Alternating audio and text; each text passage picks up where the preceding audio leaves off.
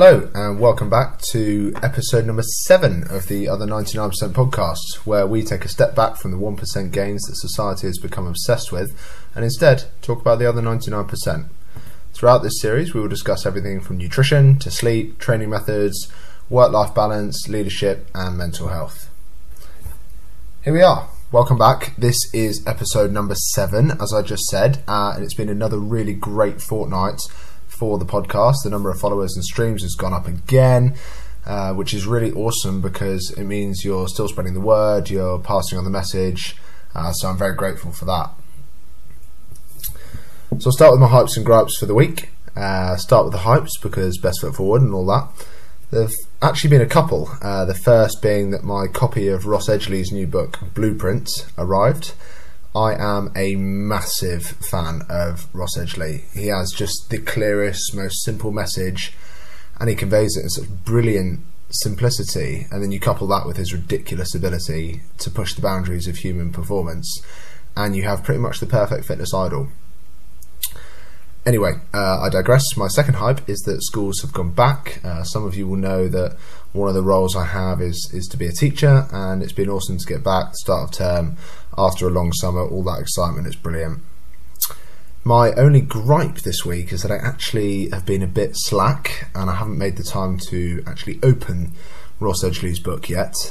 Uh, but I have factored in some time to sort that out, so it's all good moving forwards.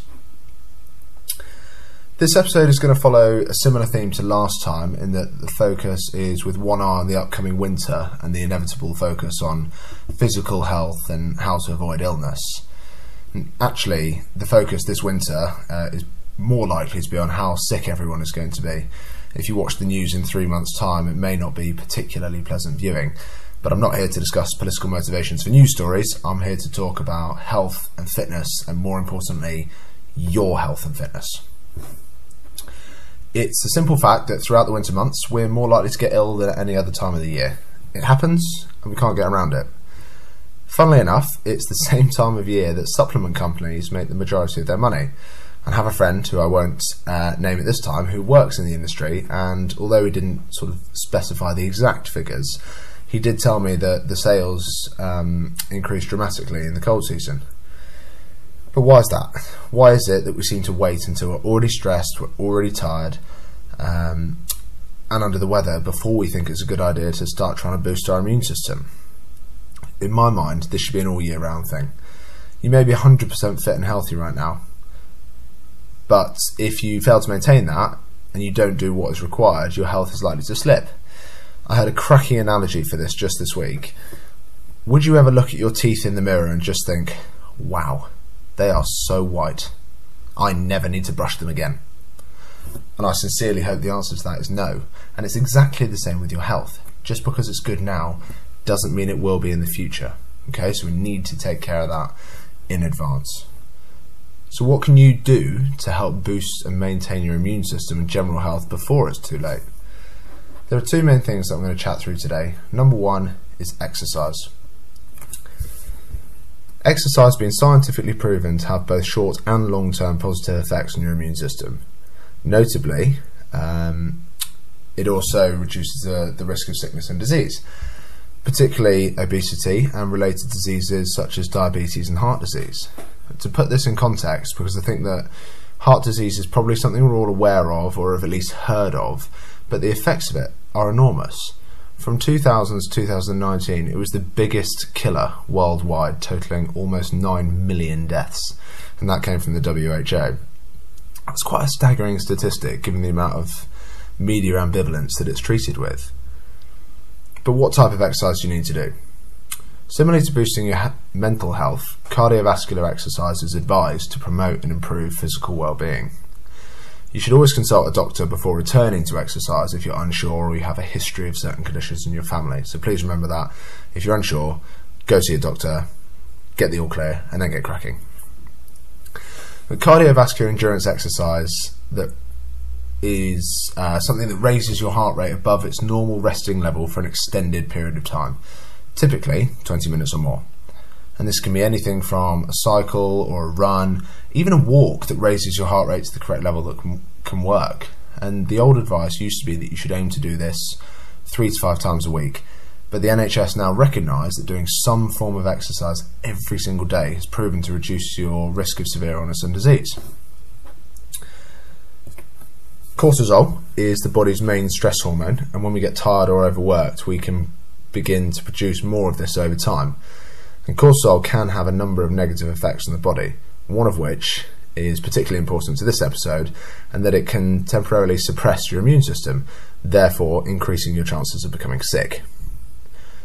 Exercise has an almost unique ability to reduce cortisol production in the body.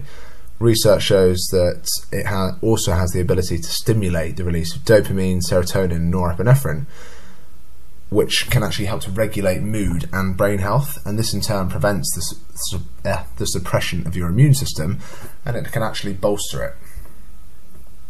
There's so much more detail that we can go into this, but I don't want to linger on it for too long today. The takeaway you need from this is that exercise can boost your mental health as well as your immune system, and by taking part in daily exercise that raises your heart rate and maintains that for 20 minutes or more, you're going to give yourself a much better chance of staying fit and healthy. In theory, this is simple. But if you're looking for more information on how to get started, how to maintain it, how to set goals, how to set targets, um, then maybe some of my episodes uh, can help you out with that. So do do check out the rest of the podcast. So that's number one, exercise. Number two, food. Okay, and there's a lot of advertising and a fair amount of nonsense around superfoods and the benefits that they can offer.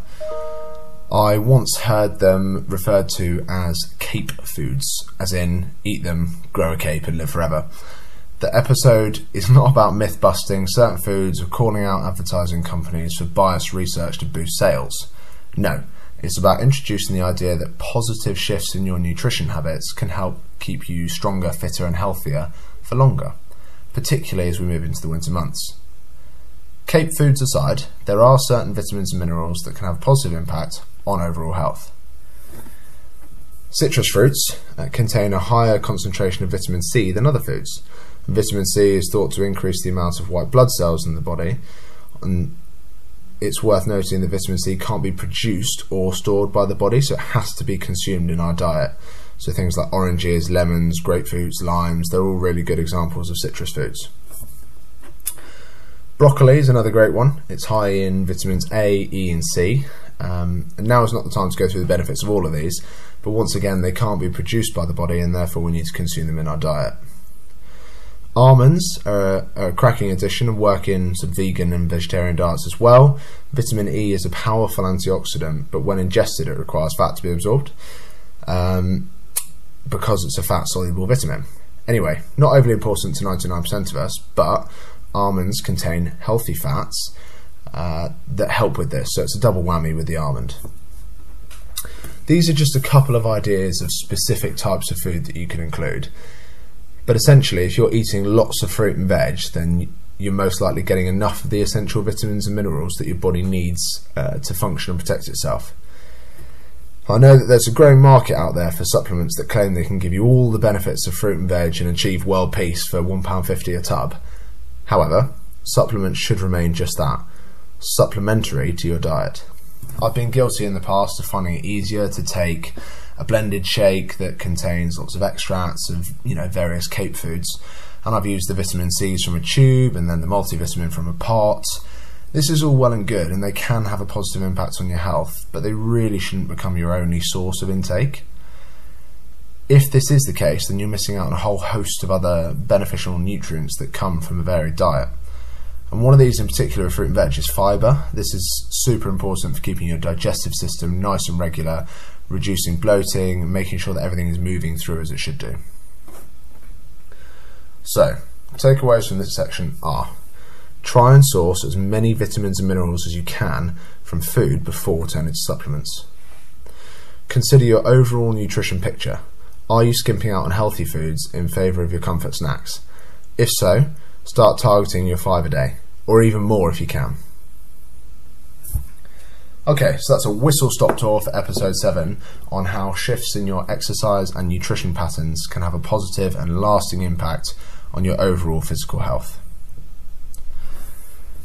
Coming up next time is something to be super excited about. We have our very first guest coming onto the podcast to talk to us, and I don't want to give away too much, but if you follow us on Instagram at the other 99%, or on Twitter at George Cook, or simply type in the other 99%, then you'll be first in line to find out who this is going to be. But it is going to be super awesome, so make sure you tune in for that one. As always, I'd like to thank you for taking the time to listen to this episode. I do genuinely appreciate any feedback you've got, so do get in touch. Um, I'd love to hear how you're getting on with your own journeys, and please keep passing this on to your friends, family, colleagues, and help spread the word.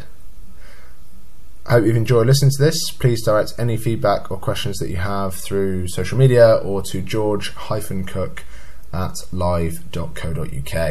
And I look forward to having you all here again next time.